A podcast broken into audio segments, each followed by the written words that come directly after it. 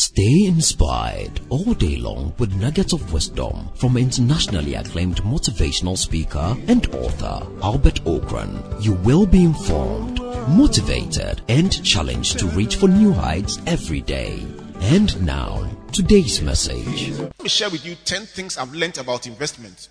Number one, everyone, everyone must invest in their future.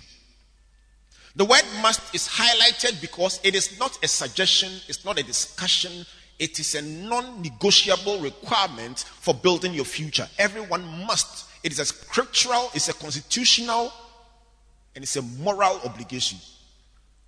It is so unfair to yourself not to do something that will give you a brighter opportunity in the future.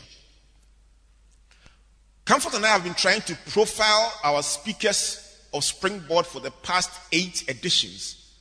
And Ace, one thing that is common to literally almost all of them is some kind of difficult beginnings and some struggle and some hard work that brought them to the front. And if we were to go into some of those beginnings, we'll stay here all day. And it's not just us. Your story is typically the same. And so many of us start life from where our parents end.